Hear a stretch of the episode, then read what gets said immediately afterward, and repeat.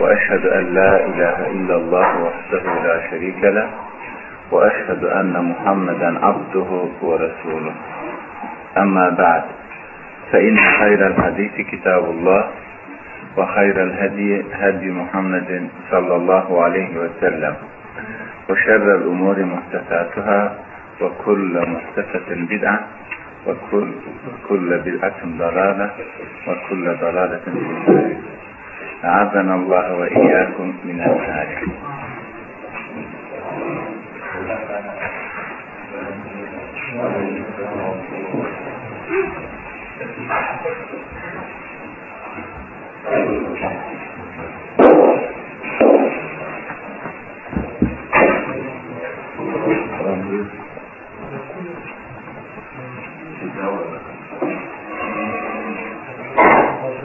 olan dersimiz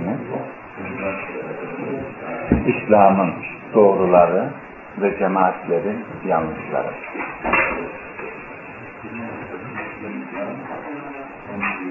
İslam'ın doğruları ve cemaatlerin yanlışları. Hocam biraz daha sesli.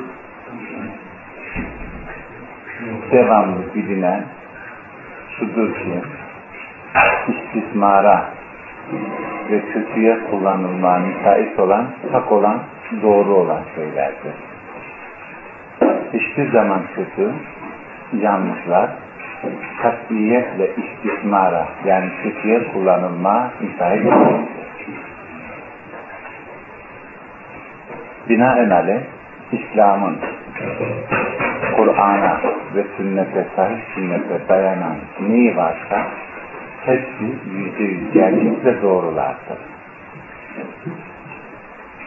Bunda ümmetin umumunun, genelinin ittifakı var. Yani asli kabul ettiğimiz şeylerde hepsinin bir müşterekliği vardır, birlikteliği, yani ortaklığı vardır. Allah'a ve Resulüne imanda, Kur'an'a ve sünnete imanda genel bir ittifak görülür. Asli değerler dediğimiz şeylere bu denli bir iman var ise o zaman anlayışı ve uygulamadaki yanlışlar yani Müslümanların yine Kur'an'a, hasreten Kur'an'a dayandırarak aralarında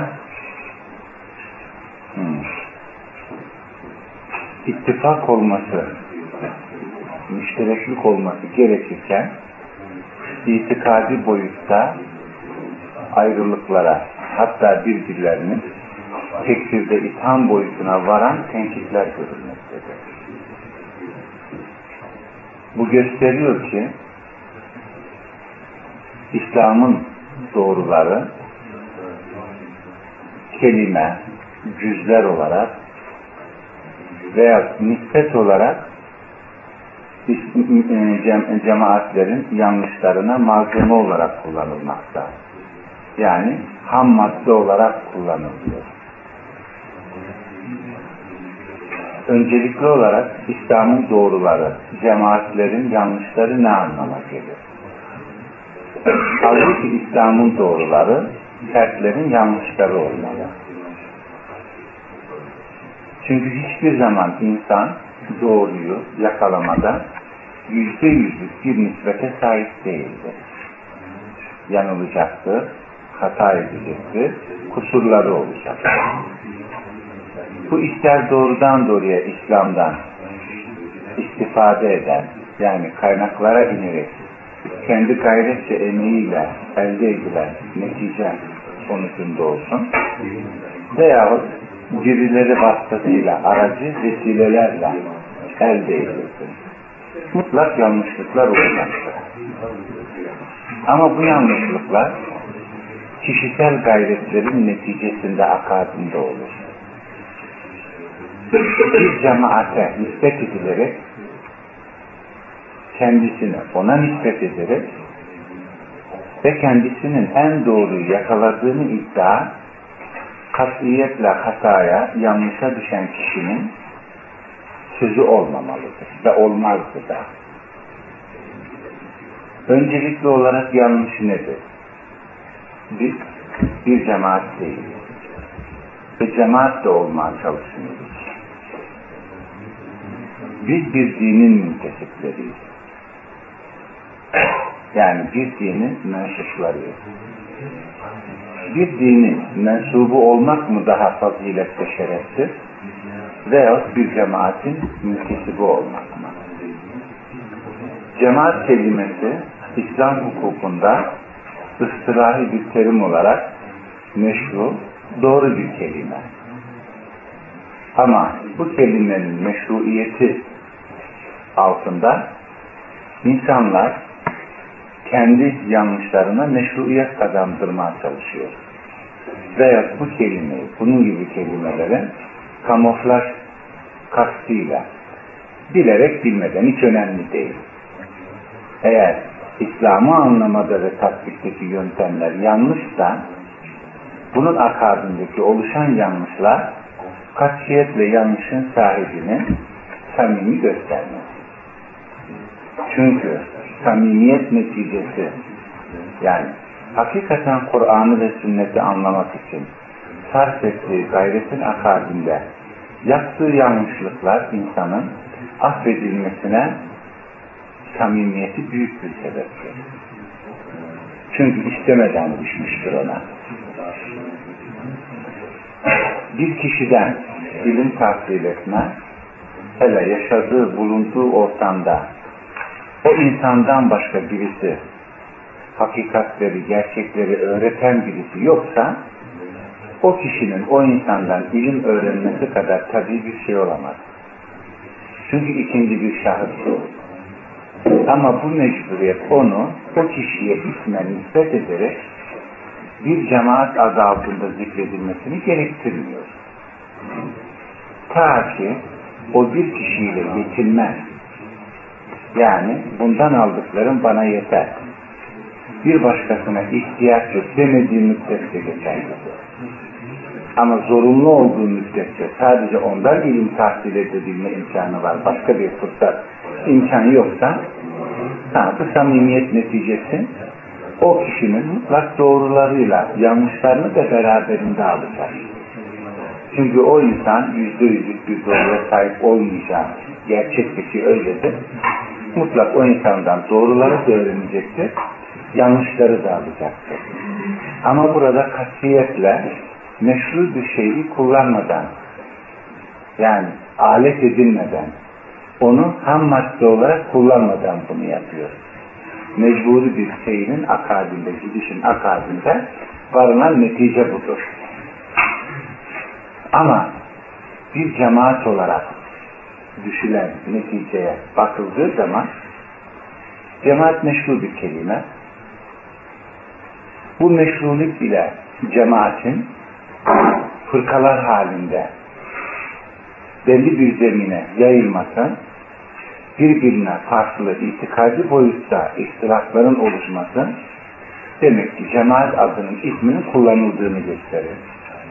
Çünkü İslam hukukunda cemaat kelimesi itikadi birlik, doğru bilgilerde aynı çizgide olmaktır. Tek kişi de olsam diyor İbn Mesud, hatta olduğun üzere cemaat. Cemaat illa bir kalabalıklığı gerektirmiyor. Ama insanlar şeytanın etkisiyle kendi yanlış e, olarak elde ettiği bilgiler istikametinde giderken bu cemaatin yanlış olarak benimsenmesi daha farklı yanlışları da beraberinde getiriyor. Ha, cemaat denilen kelime bir grup oluşturmayı gerektiren bir anlayışta ele alınmışsa hemen bu cemaate bir emir gerekmektedir. Halbuki emirlik de İslam hukukunda meşru bir ifade veyahut müessesedir. Çünkü cemaatin yanlış olarak kullanıldığı gibi emir de kullanılıyor. Akabinde ne geliyor? Emre itaat ediyor. Emir kendisine meşru olan zemindeki kendisi için zikredilen ifadeleri burada o kişi kendi adına kullanmaya başlıyor. Her halükarda emire itaat edilir. Katiyetle isyan edilmez. Ve ayrıca cemaate ittiba varsa cemaatten ayrılmak da dalalettir diye hissediyor. Gördüğünüz gibi bunların hepsi meşru sözler, İslam hukukundaki olan terimler. Hatta medhedilen, aksiyle zannedilen ifadelerdir. Ama görüldüğü gibi tamamen yanlış, yanlış olan yerlerde kullanılmaktadır. Tabii ki buna sebep olan kişiler başta ilim ehli olarak anılan, zikredilen kimseler. İlim ehlinin Kur'an'da, sünnette zikredilen fazileti, önemi. Veyahut ilim ehline olan ihtiyacı herhalde burada zikretme gerekmeyen bir husus. Yani ilim ehlinin fazileti, nedenli bir değeri olduğu, toplumun bilen insanlara, ilim ehline ne kadar ihtiyaç, muhtaç olduğu bir gerçektir.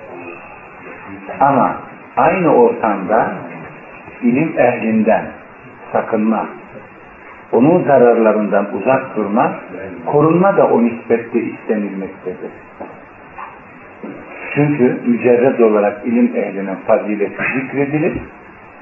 Sonra ilim ehline ihtiyaç gündeme getirildiğinde bu anlamın etrafındaki oluşturulan bir sürü yanlışlar var. Halbuki biz bu yanlışların önünü kesebilmek için ilim ehlinden de o denli sakınılması gerektiğini bilmemiz gerekiyor. Çünkü burada tezatların ahengi dediğimiz yani zıtların uyumluluğu dediğimiz esası hakimdir. Geçmiş ümmetlerin dalalet sebeplerine baktığınızda geçmiş ümmetlerin dalalet, dala, dalalet sebeplerinden birisi mesela Hristiyanların nebilerini ve alimlerini küçümseyerek, onlara zulmederek, hatta onları öldürerek dalalet, dalalete düşüp sapıttıklarını görürsünüz. Hristiyanlara gelince bunlar nebilerini ve alimlerini ilah edinerek, ilahlık makamına çıkararak sapıtmışlardır. Bu görünüyor ki ha, bu görünüyor ki ha, Yahudilerin ilim ehli ve nebilerdeki sapıtması farklı bir boyutta Hristiyanların ilim ehline saygı duymaları, onları ilah edinmeleri, ilah makamına çıkarmaları farklı bir yanlıştır. Ama ikisi de aynı şey sebebiyle aşırılıkta bulunmuşlardır. Bunun içindir ki Kur'an'da ehli kitap için zikredilen ifadede Ya ehlel kitabi la tahulu fi dinikum Ey kitap ehli sakın dininizde aşırılığa gitmeyin. Buradaki hulu ehli kitabın dinde nedenle aşırılığa vuluğa gittiğini ifade ifadelendiren bir kelimedir, cümledir. İlim e, ehli kitap nasıl aşırılığa gitmiştir? Birisi ilim ehline veya nebilere hakaret ederek, onları küçümseyerek, hatta onları öldürerek sapıtmış. Bir kısmı da onları ilah edinerek, saygıda aşırı giderek sapıtmışlar. Yani dalalete düşmüşlerdir. O zaman demek ki ilim ehline ihtiyaç, ilim ehline fazileti neyi gerektiriyorsa kayıtsız şartsız gündeme getirmek değil. İlim ehlinden de o denli sakınmak, o denli onlardan korunmayı gerektiriyor. Bu ne anlama gelir? Yine geçmiş ümmetlerin dalalet sebeplerine baktığımızda, haktan uzaklaşmak sebeplerine baktığımızda, diyelim ki en çok sıkça, en fahiş olarak gündeme getirilen sebeplerden birisi Allah'ın indirdiği kitapları tarif etmeleridir. Yahudilerde ve Hristiyanlarda indirilen Tevrat'ın İncil'in tarif edilmesidir. Peki bunlarda Tevrat'ı ve İncil'i kim tarif etmiştir? İlim ehli. Herhalde ilmi olmayan cahil kimseler katiyetle kitabı tahrif etme gibi bir imkana sahip değillerdir. Peki ehli kitapta Hristiyan ve Yahudilerden haramı helal kılan kimlerdir? Ve haramı helal, helalı haram kılan yine ilim ehlidir. Bakıyorsunuz tekrar insanları gruplara ayırıp kendi düşünce ve kanaatleri istikametinde sürükleyen ve her grubun başına birisinin geçmesi kimin tarafından gerçekleştirilmiştir? Yine ilim ehli. Peki az önce ilim ehlinin fazileti hakkında bildiğimizi düşündüğümüz ayet ve hadisleri göz önünde bulundurarak ilim ehlinin bu kadar faziletine ve e, bilmeyen, ilmi olmayan toplumun, tabakanın onlara ihtiyacı ile onların sebep olduğu müşkilatlar bir arada düşünülürse, mukayese edilirse demek ki tezatların ahengi dediğimiz, zıtların uyumluluğu, de, uyumluluğu dediğimiz şey bizim vasat dediğimiz yani her şeye hakkını verip ve onun zararlarından sakınılmasıdır. Onun sebep olacağı müşkilatlardan uzak durulmasıdır. Binaenaleyh burada İslam'ın doğrularının yani her halükarda doğru olduğunu düşündüğümüz, yüzde yüz doğrular olarak kabul ettiğimiz Kur'an'ın ve sünnetin bize getirdiği, sahih sünnetin bize getirdiği doğruları algılarken kimden, nasıl, ne şekilde o malumatın bize arızasız gelebileceğini de bilmemiz gerekir. Yani İslam'ın doğrularının katiyetle cemaatlerin yanlışları olarak gündeme getirilmesine fırsat vermemiz gerekiyor. Bu tertemiz, hakikaten temiz bir kaynağı menba düşünün. Bunu bir kilometrelik bir mesafede bir yere taşımayı düşündüğünüzde mutlak arada bir şeylerin kullanılması gerekir. En ilkel vasıta olarak kaynak ile götüreceğiniz yer arasında bir çukurun, arığın kazılıp ona akıntı, meyil verilerek oraya aktarılmasıdır. En ilkel e, ulaştırma vesilesi budur. Gayet normal ve tabii ki oraya kadar ulaştırırken suyun aktığı arasında geçtiği yolda etraftaki yani toprağın jeolojik yapısıyla temas ettiği her şeyden yani minerallerden, ottan, çamurdan, kumdan ne olursa olsun aldığı mutlak bir tat, bir değişim olacaktır ulaştığı yerde. Yani değişecektir. Tabi olarak değişecektir. Hangi vesileyi ve iletişim vasıtasını kullanırsanız kullanın oraya kadar bu değişim kaçınılmazdır. Ama bu şeyin yani suyun, menbaın, kaynağın tadının değiştiğini nasıl anlarsınız?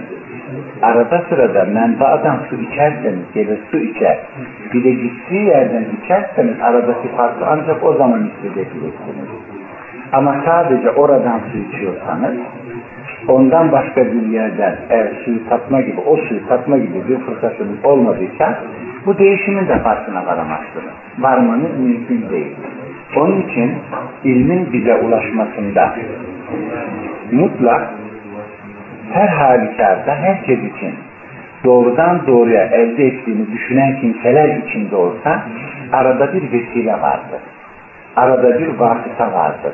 Yani ben şu an size aktardığım doğru bilgiler olarak düşündüğüm, size aktarmaya çalıştığım şeyi mutlak bir tek kitaptan, bir tek kişiden elde etmiyorum.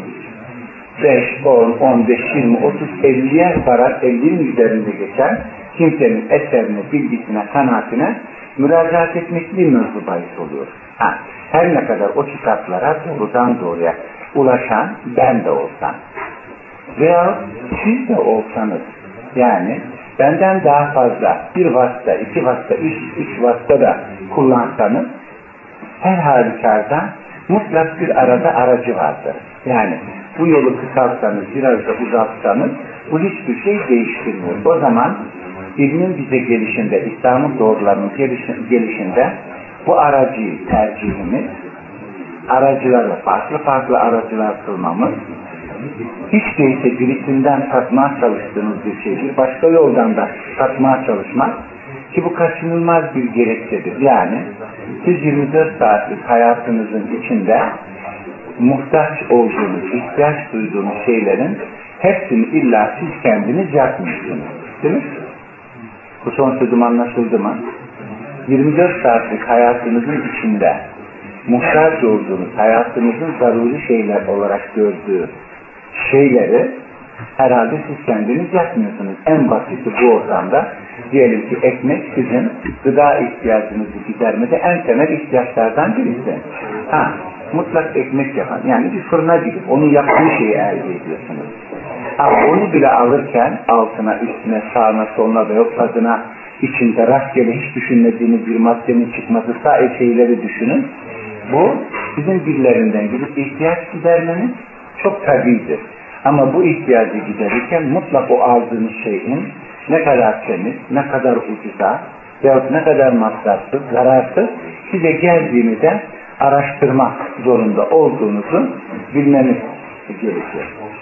O zaman İslam'ın doğruları denilirken mutlak ve mutlak bu doğruları elde ederken bizim öncelikli olarak ilim ehlinden hayatta olsun yaşayan birisi veya bıraktığı bir eserle de olsa arada bir aracı vardır.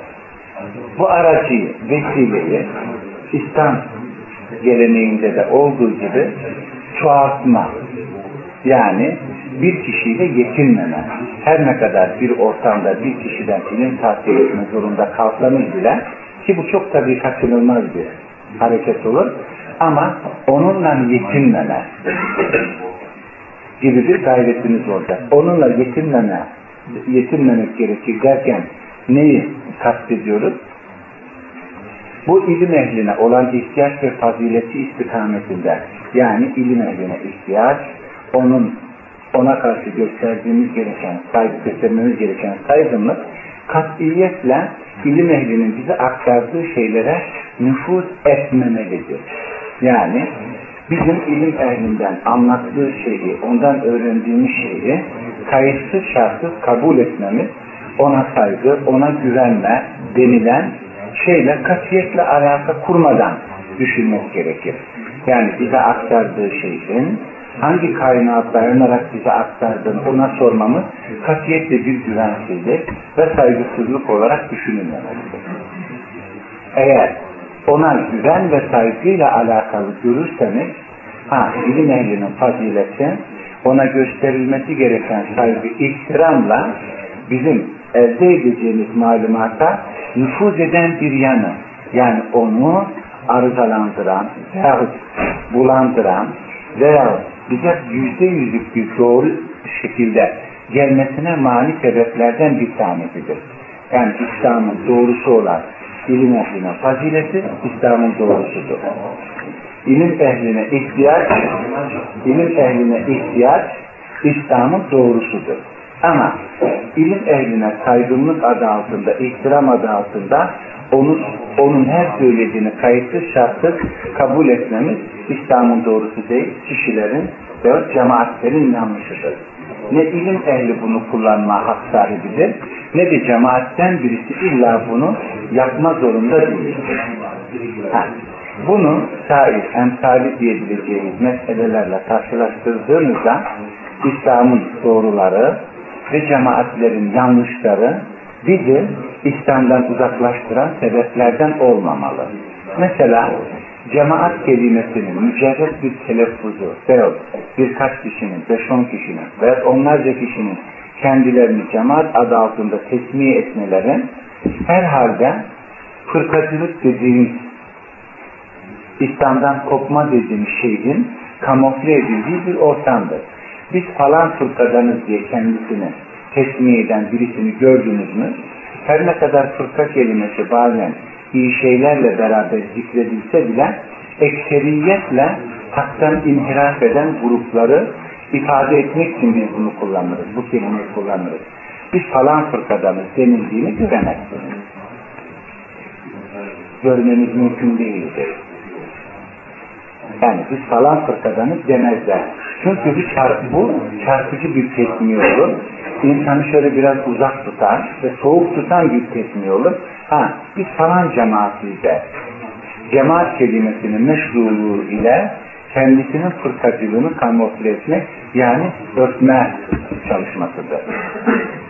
Bu meyanda İslam'ın doğrularının ham madde olarak kullanılması mesela bulunmuş olduğun ortamda anice yani yüzde yüzlük bir İslami malumata doğrudan doğruya ulaşma imkanınız yok. Vesilelerle ulaşıyorsunuz. Mutlak bir ilim ehlinden, hayatta olsa kendisinden, ölmüşse kitabından bu aktarılmaktadır. İslam'ın başlarına baktığımız zaman yani Sadrul Evvel dediğimiz önceki nesillere birçok cemaatin bizim akideden dalalet fırkaları olarak teslim ettiğimiz fırkalar olarak geçtiğimiz göründüğünü görürsünüz. Yani haricilik denilen bir fırka olmuşsa mutlak kendi düşünce ve kanaatlerine Kur'an'dan bazı ayetleri delil getirmiştir. Bunun karşısında mülkiye diye bir sayfa çıkmışsa o da kendi kanaat ve görüşlerine Kur'an'dan bazı ayetleri delil getirmiştir. Kaderiye, nufatul kader dediğimiz kaderi inkar eden bir sayfa çıkmışsa ki var bunlar, kendi kanaat ve görüşlerine bir ayeti delil getirmiştir. Cebriye diye bir sayfa çıktıysa bu da kendi kanaat ve görüşlerine bazı ayetleri delil getirmiştir. Şimdi sahip olduğunuz malumat demeyeceğim, hatta kader sahibi olduğunuz bilgilerle buna uzaktan baktığınızda der ki hangisinin isabetli doğru bir ayeti kullandığını yani araştırma çalışsanız katiyetle doğru bir neticeye ulaşamayacaksınız. Çünkü sizdeki malumat bunun için yetersiz. Ama şunu anlarsınız. Hepsi Kur'an'dan ayetler göstererek farklı neticelere vardıysa hatta birbirlerini itham tekbir edebilecek bir noktaya ulaşmışlar ise burada temelde bir yanlışın olduğunu düşünmeniz gerekir. Hangisinin doğru, daha doğru olduğunu belki temiz edip tespit edip ayırt edemezsiniz. Çünkü bu imkana sahip değilsiniz. Bu gayet normaldir sizin için. Ama bunda bir yanlışın olduğunu yakalamanız gerekiyor. Kur'an'ı hangi dile aktarılmış olursa olsun hiç önemli değil. Öyle ayetleri vardır ki bunlar devamlı okunur ise yani Kur'an devamlı okunur ise iyi bir Kur'an okuyucusu ise yanlış olarak size aktarılan ya tercüme veya yorum. Çünkü size böyle ulaşıyor.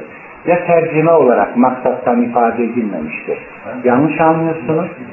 Biraz birileri size onu anlatıyor. Yanlış yorumluyor. Eğer siz iyi bir Kur'an okuyucusuysanız okuduğunuz başka bir ayet oradaki yanlışın size işaret verdiğini görürsünüz. Burada bir yanlış var. Ha, ayırt edemiyorsunuz ama burada bir tehlike işareti. Bu nedir? Aynı meselede zıt kanaatlerin şimdi siz cebrilik ile kaderiliğin yani kader, kaderiye dediğimiz tayfenin zıtlıklarını biliyor musunuz? Birisinin kaderi inkar etmesi, birisinin katiyetle her şey insanın kendi iradesiyle gündeme geldiğini düşünmesi. Bunlar zıt şeylerdir. Birileri birbirini tekbir edebilecek noktaya varmışlar ve her biri de Kur'an'dan bir ayet kullanıyorsa bu ne anlamı taşıyor? Efendim? Ha, bir, birisi doğru demen de yine iyi bir ifade biçimi ama çünkü siz sahip olduğunuz malumatla hangisinin isabetli doğru olduğunu yakalayamıyorsunuz. Bu imkana sahip değilsiniz. Ha, belki bu yönden mecbur değilsiniz, mükellef değilsiniz. Ama en azından orada bir müşkülatın olduğunu hissedebilirsiniz. İşte bu hissettiğiniz müşkülat sizi yönlendirme dediğimiz eylemin başlangıcıdır. Siz kendi dikkatinizle o yönlendirmenin gerekliliğini yani hasıl ediyorsunuz. Bunu da yine Kur'an'dan okuduğunuz bir ayetle ele aldığınızda hangi dile tercüme edilmiş olursa olsun öyle ayetler vardır ki aktarıldığı dilde birçok dil olsun katiyetle birbirine tezat teşkil eden veyahut onun kendisini okuyan kişiyi hataya, dalalete götürmez. Yani hangi dile tercüme edilmiş olursa olsun katiyetle fahiş bir farklılık yoktur. Yani korkunç tehlike diyebileceğimiz bozukluk yoktur onda. Mesela ayet-i kerimede diyor ki Allah Azze ve Celle onlar Kur'an'ı tedebbür etmiyorlar mı? Düşünmüyorlar mı? Burada der ki tedebbür kelimesini tefekkürün karşılığı olan düşünmüyorlar mı kelimesiyle ifade eder. Her ne kadar aralarında bazı farklılıklar da olsa tefekkürle tedebbürün arasındaki fark şu. Tefekkür yüzeysel bir düşünme biçimi. Tedebbür daha derinlemesine ihtiyaçlı bir düşünmedir. Ama ikisi de bizim dilimize aktarıldığında düşünmeyle ifade edilir. Biraz derinlemesine ihtiyaçlı düşünme dersiniz. Onlar Kur'an'ı düşünmüyorlar mı? Kur'an'ın neyini düşünmüyorlar mı? Çünkü burada zikredilirken Kur'an iki kapağı arasındaki bütün ayetlerin adı olarak telaffuz ediliyor. Eğer Kur'an'ın bütünü üzerinde düşünüyorlar gibi bir harekette bulunursak yanlışta orada belki önüne geçemeyeceğimiz müşkülatların kapısını açarız. Ama herhangi bir ayeti okurken o ayet bize bir şeyleri emrediyor. Bizi bir şeylerden yasaklıyorsa veyahut bize bir şeylerden haber veriyorsa geçmişten veyahut gelecekten o zaman o ayet üzerindeki ilk düşünme, eyleme mutlak o ayetin geçmişi, öncesi, sibaka dediğimiz kısmı veyahut kendisinden sonraki siyakı dediğimiz gelecek cümlelerdir. Mutlak önü ve arkası okuduğumuz ayetin bize düşündürmeyi nerede düşünmemiz gerektiğini anlatan ifadeler olabilir. Onlar Kur'an düşünmüyorlar mı? Tedebbür etmiyorlar mı? Eğer Kur'an Allah'tan gayrından olsaydı diyor. Allah'tan gayrından olsaydı sözü herhalde Kur'an'ı inkar eden bir tayfenin varlığına sebep söylenilen bir söz değil. Yani Kur'an'ı inkar eden bir tayfe mi var? Kur'an eğer Allah'tan gayrından olsaydı diye bir söz söylemiyor. Değil. Devamında diyor ki eğer Allah'tan gayrından olsaydı Allah'tan gayrı ne anlamı taşır? Allah'tan gayrını belki Allah'tan başkası diyebiliriz. Ama başkasıyla gayri hemen hemen aynı şeyi ifade eder. Bir farklılık yoktur. Yani Allah eğer ister bu lafzatullah dediğimiz Allah kelimesiyle ve Allah'ın isim ve sıfatlarından herhangi birisiyle beraber zikredilsin. Yani Allah ve gayri. Yani Allah yaratıcısı, yaratıcıysa gayrı nedir? Mahluktur. Allah gani, zengin ise gayrı nedir? Fakirdir.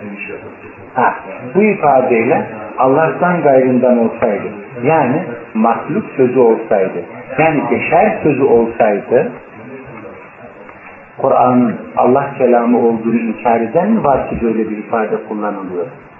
Ve umuman ümmet hatta İslam karşısı olarak bildiğimiz kimseler bile çoğu zaman Allah'ın, e, Kur'an'ın Allah kelamı olduğunu ifade ederler. Ve bunu da açıkça tasrih eder. Yani söylerler. Allah kelamıdır diye birçok kimse tarafından söylenilen bu söze rağmen Allah'tan gayrından olsaydı demek ki büyük bir soru işareti koymamız gerekir. İşte o zaman Kur'an'da birbirine çelişkili ve tezat birbirine hükümler. Geçmiş e, e, taifelerde dalalet fırkalarını dile getirirken itikadi boyutta birbirini tekfir edebilecek noktaya varan müşkilatlar hasıl olduysa demek ki bu ihtilaflar katiyetle Kur'an'ın sebebiyet olduğu bir ihtilaf değildir. Kur'an'ı kullanarak Kur'an'a nispet edilmesi demek ki Kur'an'ın, İslam'ın doğruları cemaatlerin ki cemaat kastederken fırkaları kastediyorum. Fırkaların yanlışlarını kamufle etmek için kullanılmıştır. O zaman bu denli düşünerek, beraber düşünerek Kur'an'ı anlamaya çalışma ilim ehlinin size yapabileceği en güzel bir bilgi. Ve ondan almanız gereken doğrular budur. Yani size aktarılan doğruların ne kadar berrak ve saf aktarıldığını yakalayabilmektir. Ha, burada İslam'ın doğrularının katiyetle cemaatin yanlışlarıyla karıştırılmaması için bizim de eğitimde bize düşen, bizim sorumluluk, sorumluluğumuza düşen yani ihtiyacınız olan her şeyi nasıl yapan bir başkasından tedarik etme gibi bir açık gözlülüğümüz vardır. Herhalde dinden ihtiyacımız, ihtiyacımız olan şeyi biz doğrudan doğruya yapamıyorsak herhalde bunun da bir vesile vasıta ve aracıyla elde edilebileceğini anlayacak kadar zekiyiz. Yani açık gözü demektir. O zaman İslam'ın doğrularını cemaatin yanlışlarıyla ayırt edebilme, tefrik edebilme yüzeysel olarak yani tasfiye olarak en azından bu denli ayetlerine malumat olarak sahip olmaktan geçerli olur. Eğer bu denli ayetlere bakarak kendi yolunuzu çizmeye çalışmazsanız, doğruyu bulmaya çalışmazsanız, kendi yolunuzu çizmeye çalışmazsanız derken herhalde sahip olmadığınız, yapamayacağınız, gücünüz yetmeyen şeylere kendiniz sahiplenmelisiniz, buna mecbursunuz gibi bir ifade kullanmadım. Öyle olsa normal hayattaki ihtiyaçları da siz kendiniz yapmalısınız gibi bir ifade kullanmak gerekir. Ha, o zaman arada kullandığınız şeylerin size arızalardan uzak tutan noktada ele alınması gerektiğini. Mesela Eyyub e, Sahtiyani diyor ki rahmetullah men arada en ya'rife kadre şeyhihi ve ahtaahu felyucalis gayrahu. Her kim şeyhinin, hocasının kadrini bilmek isterse ve hatalarını da bilmek isterse ve başkalarına da, başkalarının derslerine, sohbetlerine de gitsin. Yani başkalarıyla da oturup kalksın diyor. Her kim hocasının kadrini bilmek isterse demiyor. Yani sadece her kim hocasının kadrini bilmek isterse başkalarının sohbetine de gitsin demiyor. Ve her kim hocasının hatalarını bilmek isterse başkalarının sohbetine de gitsin demiyor. Her kim hocasının kadrini ve hatalarını beraberce bilmek isterse başkalarının sohbetine de gitsin. Bu ne anlam taşıyor? Sebep Kur'an'dan, sünnetten istifade ederek herhangi bir meseleyi kendi ortamında ifadelendirmeyi düşünürse bunda da yine Kur'an'a Kur uyumluluk sağlayan bir üslup seçmiştir. Yani ilim ehline ne kadar muhtaçsak onun şerrinden de o denli sakınmamız gerekir. İlim ehlinin hatasını bilmek kadar onun kadrini de bilmek gerekir. Çünkü biz ne kadrini bilmek için kendimizi yönlendiririz ne de hatalarını bilmek için kendimizi yönlendiririz. Hem kadrini ve hem de hatasını. O zaman her şeyden biz az önce de zikrettiğim gibi ilim ehlinin geçmiş ümmetlerin haktan inhiraflarında, dalalete düşmelerinde ilim ehlinin ne gibi bir sebebiyetlik verdiklerini gördük. Ha, yine bu toplumların ilim ehline o denli de ihtiyaçları vardır. O zaman bize Kur'an adına sunulan istifade ettiğiniz kimselerin kanaatleri olabilir. Ama Kur'an'dan bir ayetin zikredilmesi orada illa hakikaten Kur'an'ın anlamının olduğunu göstermez. Yani Kur'an'dan bir ayet zikredilerek, zikredilerek, ayet bunu diyor, bunu anlatıyor derken o kişinin öncelikli olarak hakikaten onu doğru aktardığını, hakikaten doğru aktarıldığını yakalayabilmeniz için öncelikli olarak bir kişiyle yetinmemektir. İki, o mevzudaki görüşleri, kanaatleri bildiğinizde ve yanlış veya doğru hiç önemli değil. Ki zaten gördüğünüz gibi mürciyenin varlığı, haricilerin varlığı, ikisinin aynı meselede zıt kanaate sahip olması o meseledeki en azından bir yanlış olduğunu gösterir. Haricilerin varlığı, mürciyenin varlığı budur. Kaderilerin varlığı, cebriyenin varlığı bu anlama gelir. Yani bir kişiyle yetinmeme. Bu da ne demektir? Geçmişte selefe baktığınızda selefin hak üzere kalması, hak üzere devam edebilmesi hepsinin hocalarının çokluğu ile övünmeleridir. Bakıyorsunuz ki onlar hocalarının çokluğu ile övünmüşler. İftihar sebebi bu olmuş. Biz ise biriyle yetinme gibi bir yanlışa düşmüşüzdür. Neden? bir kişi ne kadar samimi olursa olsun, ne kadar gayretli olursa olsun, yanılma ihtimali olması hasebiyle mutlak yanlışlar vardır. O kişiyle doğrular öğrendiğim, doğruları öğrendiğimiz gibi yanlışların da bize ulaşması vardır. Ama ikinci bir ilim ehline ihtiyaç duyduğu üçüne, dördüne, beşine ki bunda hiçbir sınır yoktur. Bakın selefin tercüme haline hocalarını sayarlarken istifade ettikleri kimselerin isimlerini verirlerken onlarca yüzlerce ismin sayıldığını görürsünüz. Hocaların çokluğu katiyetle insanın zihnini karıştırmaz. Yanlışa karşı, hataya karşı onu ihtiyatlı davrandırır. Hatta birçok insandan ilim tahsil etme, onların içinde kadrinin nedenli birbirlerinden farklı değişik fazilette sahip olanlarının da fark edilmesini sağlar. Çünkü ilim ehlinin hatasının bilinmesi, fark edilmesi ne kadar insanı tehlikeden koruyorsa bir ilim ehlinin herhangi bir meseledeki hususiyeti yani o mevzudaki tahassusluğu diyelim. Yani o mevzudaki ehil olduğunu bilmek de o denli ümmet, ümmete bir faydadır. Yani faydanın teminidir. O zaman bizim İslam'ın doğruları, cemaatlerin yanlışlarıdır derken yine baştaki cümleye döndüğümüzde biz bir cemaat değiliz ve bir cemaatle olmaya çalışmıyoruz. Biz bir dinin müntesipleriyiz. Çünkü cemaat bir ferdi gündeme getirir, birisiyle getirmeye. Parti cemaatlerin gündeme gelmesini sağlar. Çünkü herkes bulunduğu ortamdaki imkan nispetinde bir ilim ehlinin talebesi olması gerekiyorsa, ondan istifade etmesi gerekiyorsa herhalde binlerce cemaatin çıkması değildir. Binlerce ilim ehlinin varlığını göstermesi gerekir. Fırkaları değil.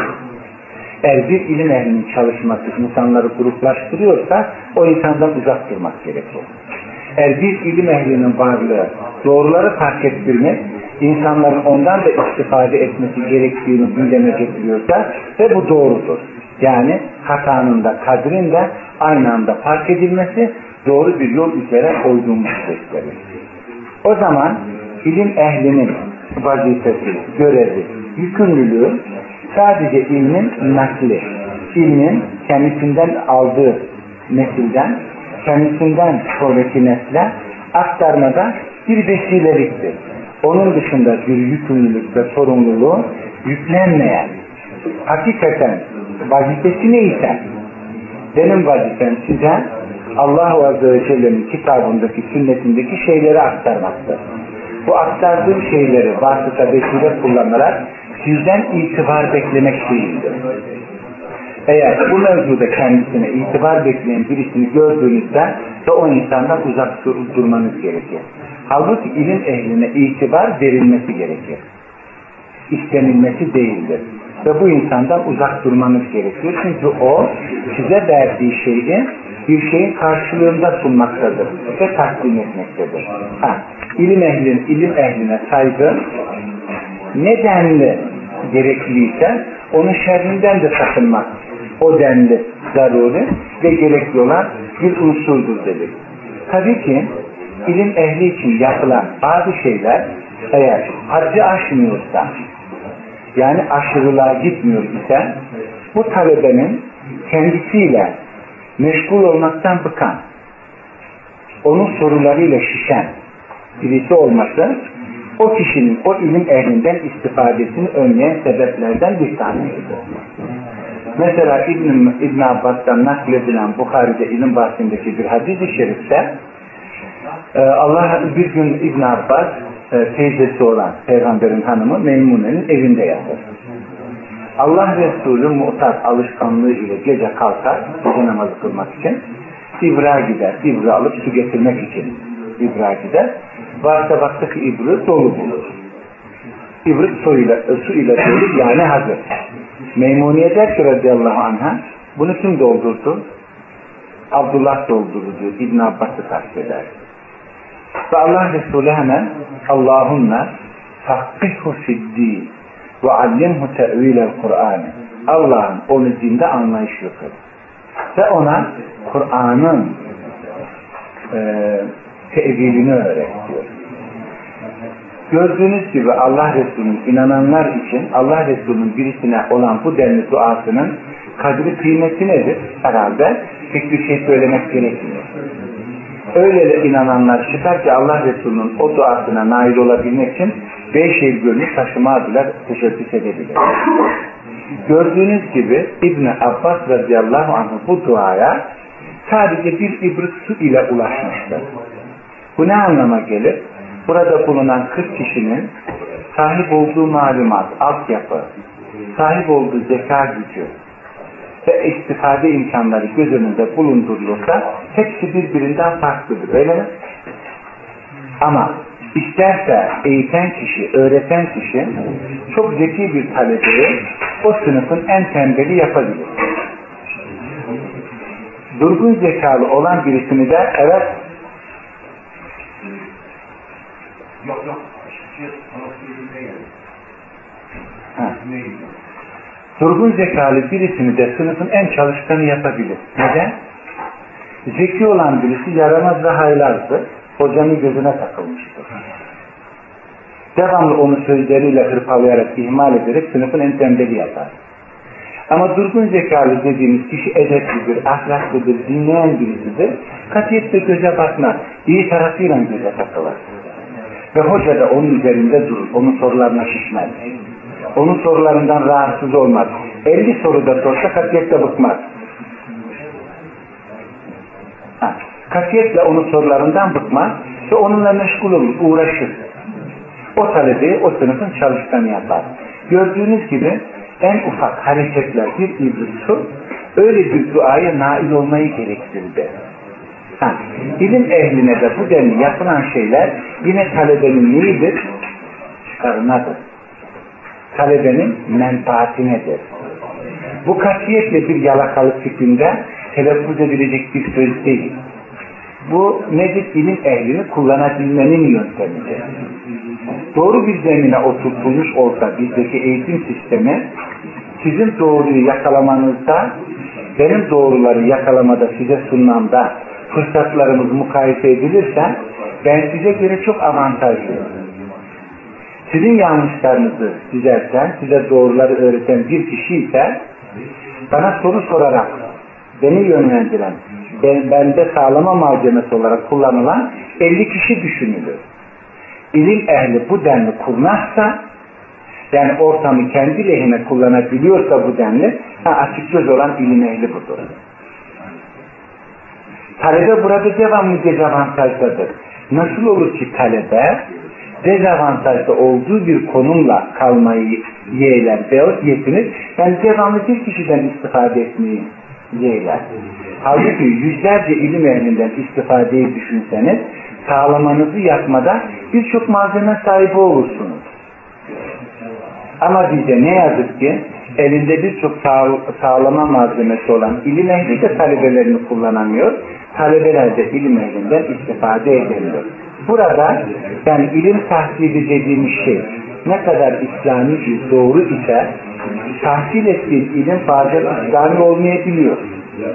İslami olarak tahsil ettiğin bir ilimde asıl olarak ondan yorum olarak elde ettiğin malzemeler İslami olmayabiliyor.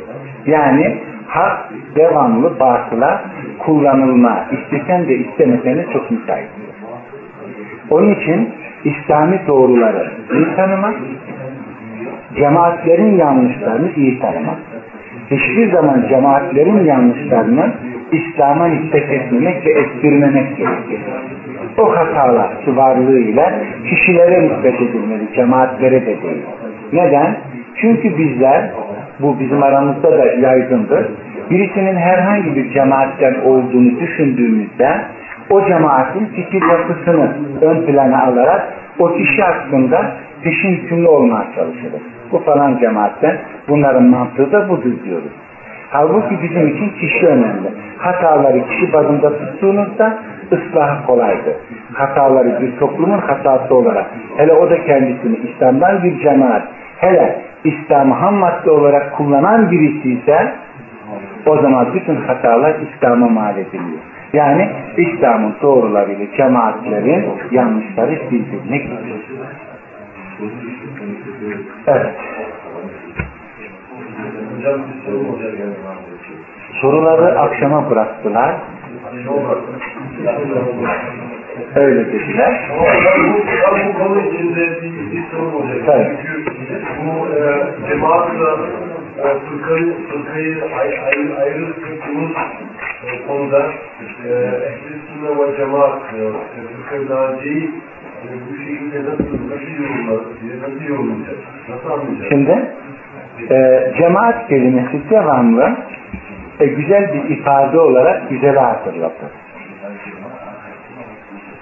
Fırka bazen yanlışa da kullanılabiliyor. Yani dalalet fırkası diyebiliyoruz. Ama dalalet cemaatleri diyemiyoruz. Bu ifadede bile ağırdır değil mi? Ha, onun için fırkalar kendilerini cemaat olarak tesmih ederler. Kötü bir şeyin akla gelmemesi için. Bunu anlatabildim mi? Fırka da iyiye kullanılır. Yani fırkayı naciye dediğimiz gibi. Ha, demek ki burada İslami bir terim olan cemaat fırkaların malzeme, ham, madde, ham maddesi olarak kullanılıyor. Fırkacılıklarına cemaat kelimesiyle bir kamuflaj bulmaya çalışıyorlar. Onun için bunu toptan atmak istersek nasıl ayırt ederiz derken başta dedim. Biz bir cemaat değiliz ve cemaatçi olmaya çalışmıyoruz. Biz, biz bir dinin müntesipleriyiz. Anlatabildim mi? Cemaat kelimesi devamlı itikadi birliktelik için kullanılmıştır. İbn Mesud'un dediği gibi de hakta olduğunuz müddetçe bir kişi olsanız cemaat. Halbuki lugavi anlamda cemaat en azından iki kişiye denir değil mi? Onun için hangisinin hangisinden olduğunu ayırt etmemiz için ne yapmamız gerekir sorusunu önceden dersin seyrinde takip edebilseydik biz bir cemaat değiliz ve bir cemaat de olmaya çalışmıyoruz. Biz bir dinin müntesibiyiz. Bir dinin mensubu olmak daha faziletlidir. Ha, hatalar bizimdir. Doğrular İslam'ındır. Ama doğrular cemaatlere mal edilmeye başlanırsa büyük müşkilatlar çıkıyor. Her cemaat kendisini doğru yolda olduğunu söylüyor. Ben şimdi cemaatleri fırkalaşmayı tenkit ederken ben de cemaat kelimesi altında bir yani fırka oluşturmaya çalışırsam ben sözümle ters düşerim. Biz hatayı kişisel boyutta bırakırız. Hatalar kişilerin, doğrular İslam'ın. Kişi ne kadar İslam'a yakınsa, ne kadar İslam'dan uzaksa kendisiyle alakalıdır bu. Biz doğruları kabul eden, takdir eden, yanlışları düzeltmeye çalışan kimseleriz. Mesela burada eğer sohbetin e, programı size geldiyse şöyle bir sohbet verilmiştir. Nurculuk ve diye. Şimdi bakın. Bu kelimeyi kullandığınızda bu kelime evinizdeki cemaati nurculuktan koruma mı yarar? Yoksa nurcu dediğimiz insanları bize yaklaştırıp onlara doğruyu ulaştırmamızı mı sağlar? Siz zaten nurculuk ve dediyseniz onu hasım olarak aldınız karşınıza. Hasım aldığınız birisinin size yaklaşması mümkün değildir. Çünkü bir insana yanlışlarını söyleyerek yaklaşamazsınız. Doğrularını takdir ederseniz size o yanlışlarını düzeltme fırsatı verir. Ama hatalar kişisel boyutta kalsaydı inan insanlar bu hataların tenkidinden bu kadar gücenmezlerdi. Hatası ve kendisi tek başınadır. Ama hata cemaatiyle alakalıysa onu da destekleyen başka bir dersler, başka bir dersler o zaman yanlışlar topluluklar tarafından müdafaa ediliyor. Bu daha da zorlaşmış. Evet. Bu anlaşıldı?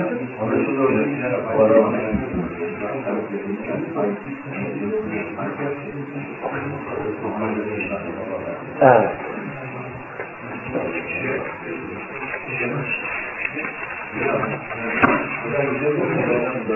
Efendim? Evet gitti. Ben zaten başka bir ders.